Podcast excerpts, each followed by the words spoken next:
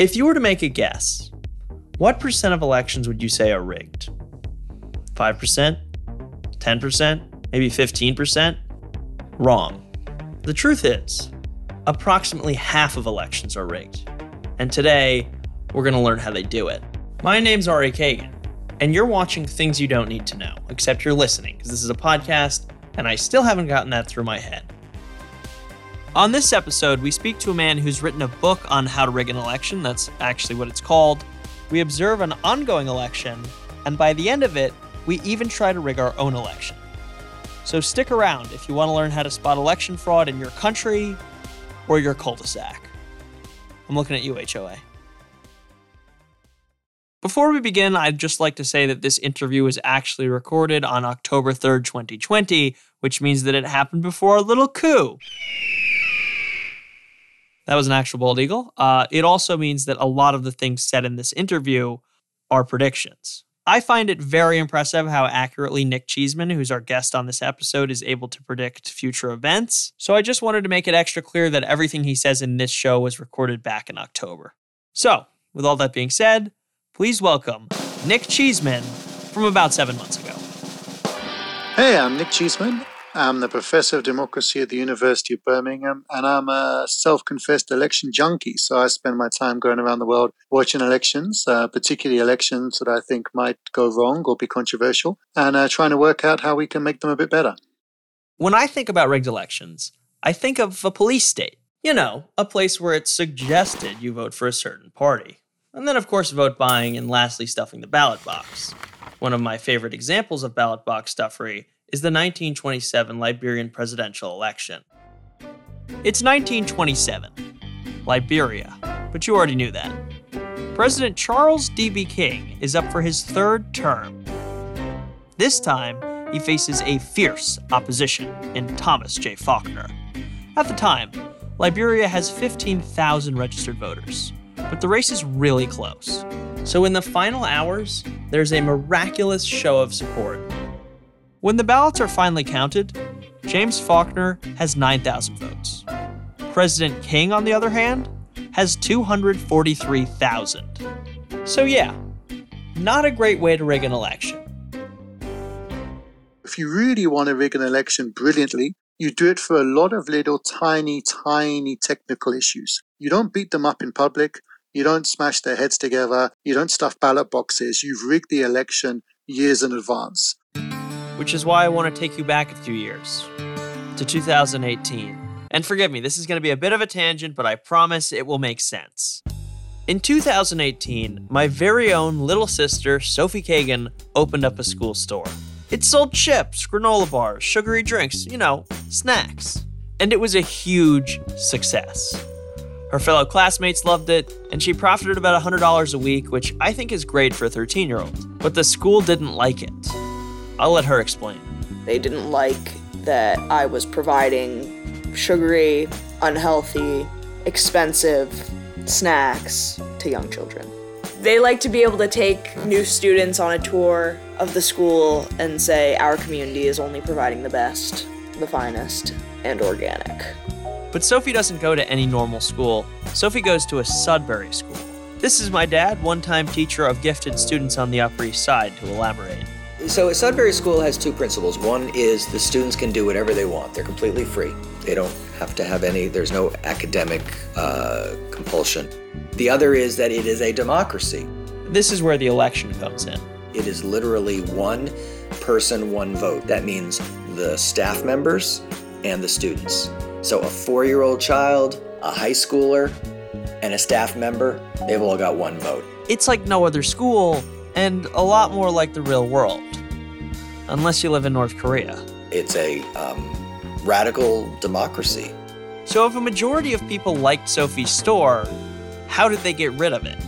The school got rid of the store by a sneaky little motion that they made in school meeting. School meeting is an event that happens once a week where everyone gets together and discusses things. The weekly school meeting is the democracy in action. That's all the laws are voted on and all the rules that exist in the school are voted on. Yeah, we have referrals to school meetings, so suspensions, judicial committee, overview, all of that. One of the things that passed through school meeting was a motion to remove sugary snacks. There was a list of ingredients that were now banned from the school. Being that a lot of the students are pretty progressive and health conscious, it passed. It happens that that list of ingredients was pretty much my entire selling list. That's a hell of a loophole. yeah. And thus, all of Sophie's bestsellers had to be removed.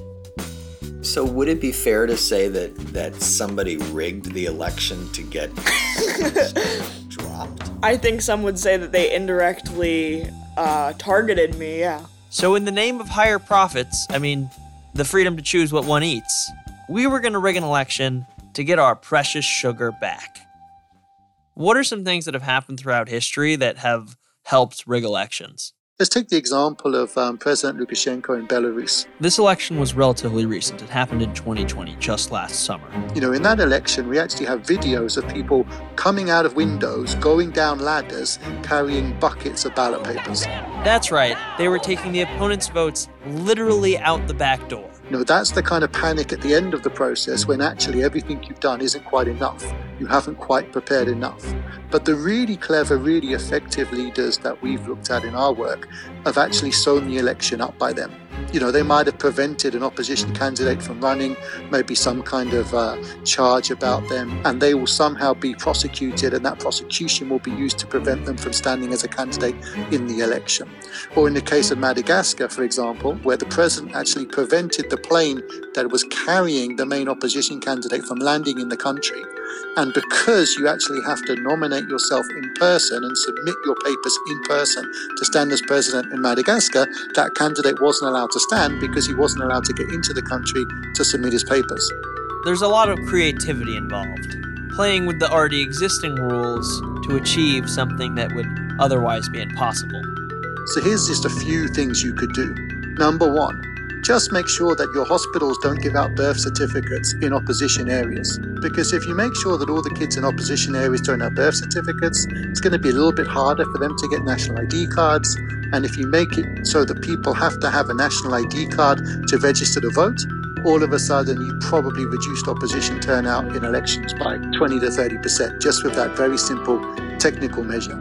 Sometimes the manipulation is hiding in plain sight. Another thing that you can do many years in advance, you know, is to fix the media, make sure the censorship, stop the opposition from actually being able to get their message out there, stop people from actually being able to criticize you. You know, these are sort of really effective things you can do a long time in advance. Unfortunately, Sophie and her constituents don't have quite that much time in advance. But there could be one other way to get a serious advantage. And for 16 extra votes, the answer is gerrymandering. Gerrymandering is the manipulation of electoral boundaries as to favor an electoral constituency. To put it simply, a party will redraw the districts so that they win. It's often used to help or hinder a particular demographic, such as political, ethnic, racial, linguistic, religious, or class group. A good example of this is Illinois' 4th District, whose shape resembles earmuffs and is probably the most obviously gerrymandered district in the United States. The district is one of the poorest in the state of Illinois and is made up of two neighborhoods that are not connected at all. Because of this gerrymandering, the Latinx community has become largely insignificant throughout the rest of the city when it comes to elections. Governments use gerrymandering and they manipulate electoral districts to make sure that they can win elections. So that's a kind of effective strategy just to give yourself an inbuilt sort of majority almost before the elections start. Ordinarily, gerrymandering takes years. But due to the coronavirus, we have a unique opportunity to pull it off relatively easily. Over summer vacation, when we were deciding on this so called pod system, uh, you fill out a survey saying who you want to be potted with. The pod system is something the school is doing to combat coronavirus. Ordinarily, they have 80 students and 7 staff, but under the pod system, they run at half capacity and alternate weeks, which means a maximum of 40 students and 4 staff will be there on any given day. For anyone at home during school meeting, it also broadcasts on Zoom, but Sophie says people rarely log on. There's literally like two, like literally, legitimately two. Okay, so that's two.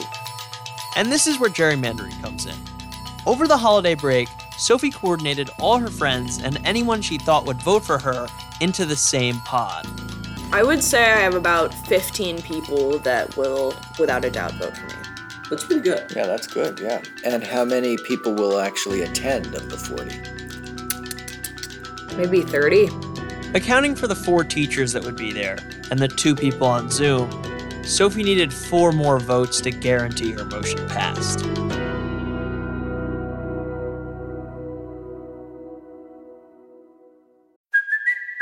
Kaley Cuoco for Priceline. Ready to go to your happy place for a happy price? Well, why didn't you say so? Just download the Priceline app right now and save up to 60% on hotels. So, whether it's Cousin Kevin's Kazoo concert in Kansas City, go Kevin, or Becky's Bachelorette Bash in Bermuda, you never have to miss a trip ever again. So, download the Priceline app today. Your savings are waiting.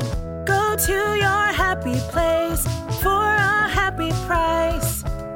Go to your happy price, Priceline. Do you ever wonder how celebrities order food? Like, is Sarah Paulson a Diet Coke or a regular Coke girlie? Some peasant coke? No. Or how does Sofia Vergara order a pizza? No, no, no tomatoes. I cannot eat tomatoes. Are you cool with mushrooms? Not really. If these are the details you need, and I know you do, I have the podcast for you. I'm Jesse Tyler Ferguson, and on my podcast, Dinners on Me, I take some notable friends of mine out to dinners in Los Angeles and New York City. Listen wherever you get your podcasts. That thing was delicious. Before we find out if Sophie was successful, I wanted to take a couple minutes to look into a recent election right here in the US and A. Now, please keep in mind, as I said earlier, this interview was recorded in October 2020, so everything Nic says was either current information at the time or a prediction. Do you think that there's anything going on in established democracies such as America that could be uh, problematic for future elections? Absolutely. I mean, I think we see a number of different things happening in America that are really worrying, right? I mean, the role of big money in American elections and the way in which it's not very effectively regulated, you know, is a big cause for concern. I think the gerrymandering that we just talked about, the way in which the postal voting issue has become a political football is really worrying. And we see, you know, what attempts, what seems to be an attempt by the Republican Party under Donald Trump to basically undermine public confidence in the postal system. They're losing 30 and 40%. It's a fraud. Which seems to be based on the idea that Trump knows that Democrats are more likely to vote through the postal system, Republicans are more likely to go and vote on the day. I'm not going to say which party does it, but thousands of votes are gathered and they come in and they're dumped in a location, and then all of a sudden you lose elections that you think you're going to win. The whole way in which Trump is constructing that is to basically create a situation where he can win the vote on the day, claim that he's won the election. We were getting ready to win this election. Frankly, we did win this election. That was Trump on election night. Not all the votes were in yet, and no major news organization had called it. What will probably happen is the postal votes will come in. The postal votes will show that he hasn't actually won. And the fact that the postal votes put Biden over the top will then be cited as Trump as evidence that there was rigging in the postal system and the postal vote. On the morning of November 7th, almost four days after the polls had closed, CNBC, NBC, Fox, and other major news organizations called the election in favor of Biden. And everything that Trump is saying now is setting up that opportunity for him to claim victory illegitimately in that way and to rubbish the postal votes that will perhaps give Biden victory. The following clip is of Trump giving a White House press conference just days after the election. If you count the legal votes, I easily win. If you count the illegal votes, they can try to steal the election from us. This denial would go on for two months. We think there's going to be a lot of litigation. This will be a very, very strong case. And I know, I know you won't accept it because of your hateful biases, but let's see if you can try thinking rationally. So much evidence, so much proof, and it's going to end up perhaps at the highest court in the land. And I think that's a major issue, not just for the credibility of this American election, not just for American democracy going forwards. I think there's a real risk that that will lead to electoral violence, especially if we think about Trump's comments around white supremacists and the Proud Boys. And once again, Nick is exactly right. On January 6th, Antifa stormed the Capitol, stole various souvenirs for themselves, and of course took photos at Nancy Pelosi's desk. Okay, so obviously that was a joke. I just wanted to make that clear. Antifa didn't storm the Capitol. Um, if you still don't believe me, consider this. If Antifa were the ones who stormed the Capitol, then they maybe probably, I don't know, would have worn masks. I think in many ways what we're seeing now is actually, you know, the consequences of the weakness of American democracy for quite a long time because everything looked to be going well. On January 7th, one day after the storming of the Capitol, Trump conceded to Biden. A new administration will be inaugurated on January 20th. My focus now turns to ensuring a smooth, orderly, and seamless transition of power. Millions of Trump supporters still believe that he was robbed of a second term. And much like the Clintons running a child sex ring out of a New Jersey pizzeria, we will probably never know the truth. But one thing is certain Trump tried to influence the election in a way which discredits the system itself, and by doing so, altered people's faith in the democracy as a whole. And I think one of the things we should really be aware of is that actually these so called established democracies are not actually as established and consolidated and safe as we maybe thought they were a few years ago. They need to work really hard to strengthen their own democracy, otherwise, they could have similar kinds of problems with election violence as other countries around the world. So, I don't think it's necessarily inevitable that democracy gets stronger to a point and then declines, but I do think that the United States is a great warning about the fact that that can very easily be the pattern. What are some things we can do to strengthen our democracies and make sure that stuff like this doesn't happen in the future? I think we need to see really effective election observation. I think the United States should encourage election observation from countries around the world, and we need to see a really big, really comprehensive domestic election observation effort to make sure that everybody has confidence that everything has been done in the right way, and that we actually see a really strong presence of people on the ground monitoring what is being done around the elections. What if we made everything digital? As a young guy, I like to think that if we just use computers, all these problems could be solved. So I think there's a really big risk here that every time you digitize a process, every time you move to something that's electronic, you think that you're making it safer and stronger because we think that these processes are more modern. We think they're more kind of uh, uh, they're stronger, they're more impervious to manipulation.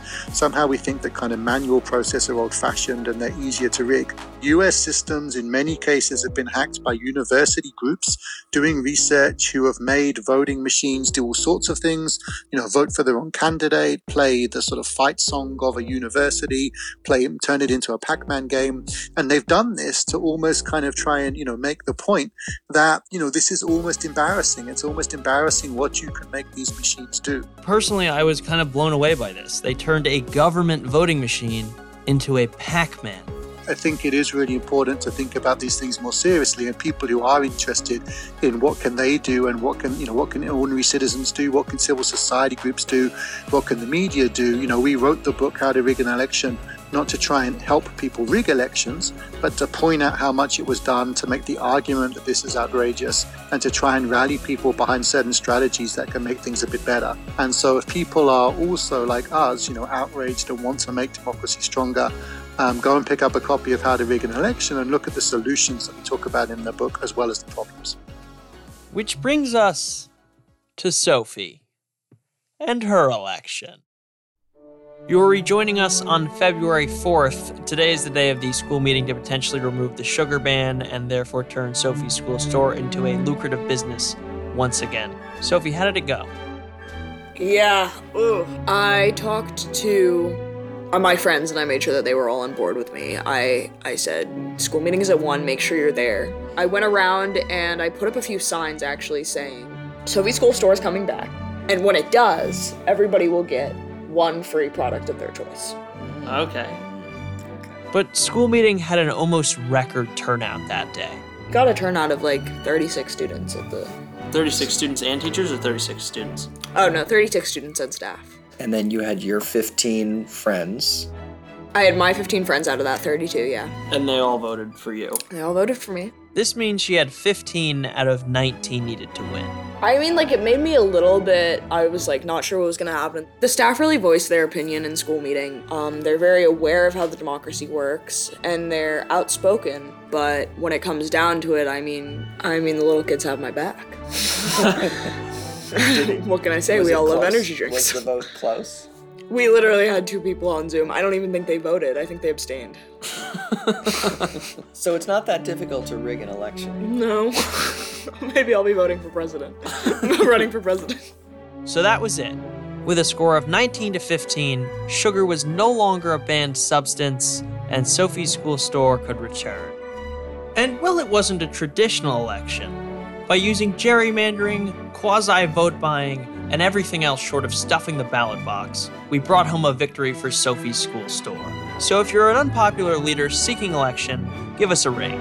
And as always, thanks for listening. Things You Don't Need to Know is a Hyperobject and 3 Uncanny 4 production. The show is hosted and written by myself and produced by Harry Nelson and Ari Kagan. Oh, look, there I am again. Additional help from Shane McKean and Luna Sharafadine. Our executive producers are Adam McKay and Laura Mayer. The show is mixed by Nice Manners. If you like things you don't need to know, head over to Apple Podcasts, Spotify, Stitcher, or wherever you get your podcasts and hit subscribe. Also, if you don't leave a review, I'll steal all your ballots. Anyway, see you next week.